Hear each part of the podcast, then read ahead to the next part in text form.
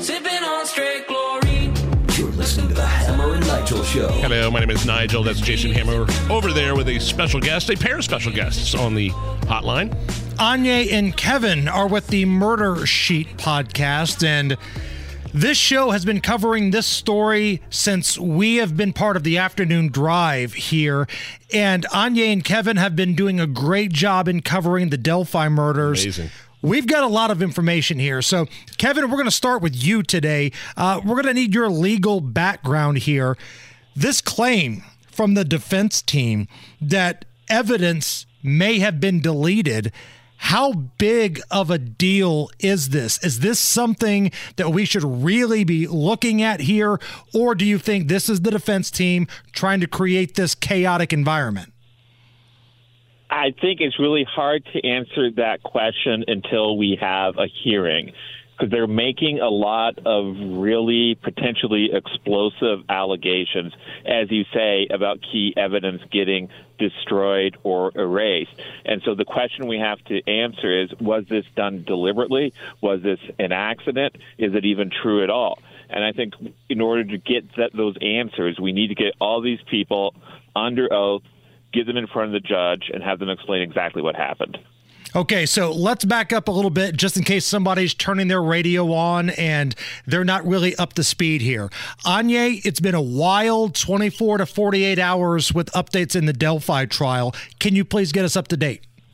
Absolutely. Yeah, there's been a lot going on. One big thing is that Judge Gull has basically declined to recuse herself in the case based on the defense's request. She just came back today with a filing saying, "No, I'm not I'm not leaving." So uh, you know that that kind of uh, shuts down that angle that the defense was going toward. The defense has also filed for the case to be actually thrown out, dismissed based on this loss of exculpatory evidence. And in addition to that, we've also had the previous defense team withdraw recently. So now it's just basically one thing after another. Specifically, what is the defense claiming happened with evidence here? What they're saying is that interviews from 2017 with some of the men that they say are the Odinists responsible for the murders were taped over essentially and lost. And so what they're saying is that even though they still have documentation of those interviews and what was said, it would be far more helpful to them if they had the original phrasing in words so they can kind of review how these people came across and what they were saying exactly. So they're saying that that is exculpatory evidence that was lost, and based on that alone, it, the entire case should be thrown out. Áine, what are Odinists? For those that don't know, I'm so glad you asked that. So Odinists, um, actually, in re- in reality, they are people who follow a Germanic Norse religion, but specifically Odinism is a very white supremacist strain of that religion that's very prevalent in prison environments. So amongst criminals, amongst people who are violent, linked to drugs, things like that. And they worship like Odin, Thor, things like that.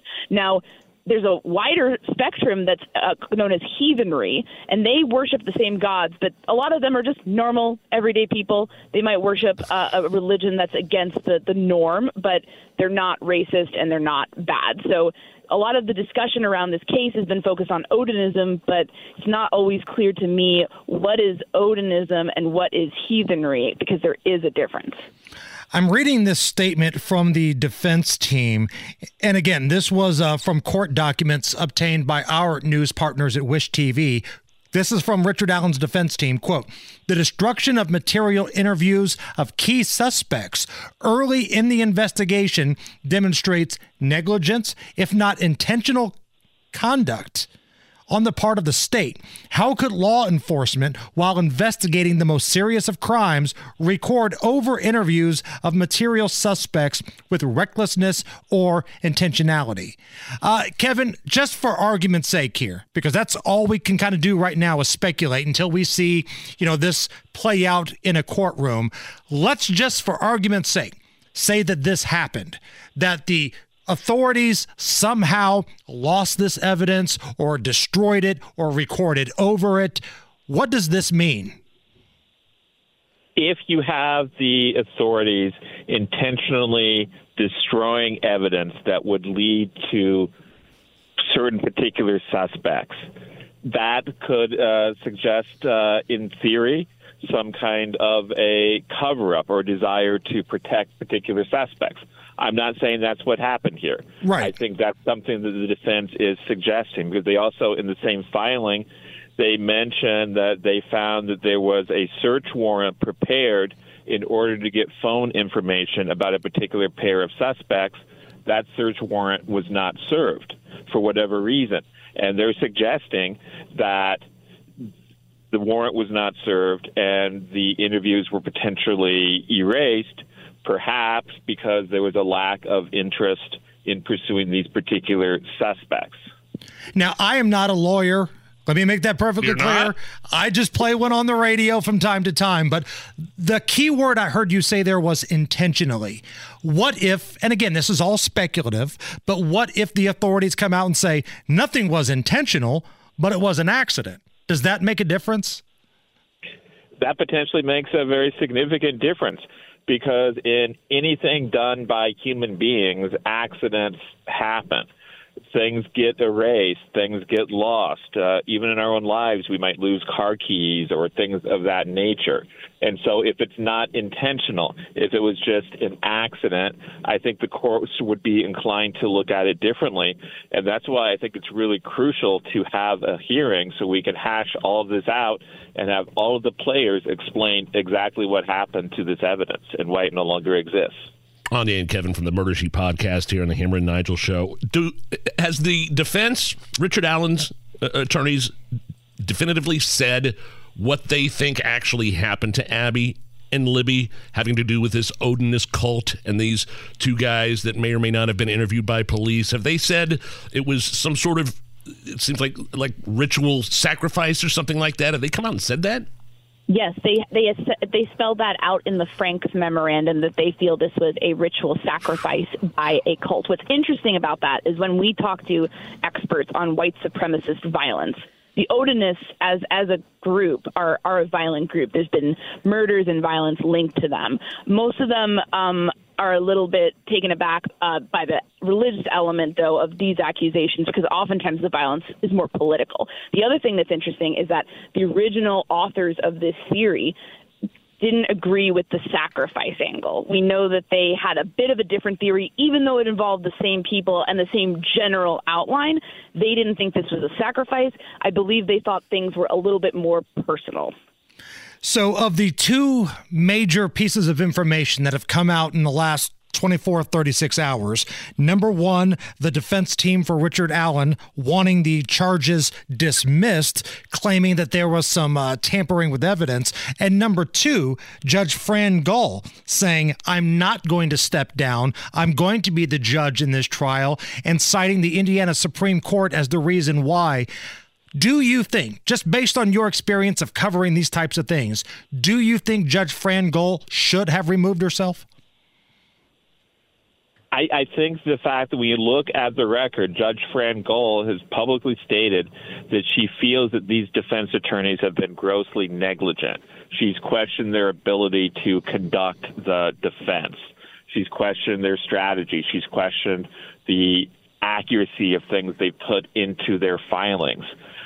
I, I think all of these things create an appearance that perhaps she may not be the ideal judge to be able to conduct uh, an absolutely fair trial with no appearance of bias. And ultimately, this is kind of what the defense wants, right? They want this chaotic atmosphere. They want as much mayhem as possible. And they kind of want to lay the groundwork right now that even if their uh, client, Richard Allen, is found guilty, well, it was because the judge had a personal vendetta against them or something like that.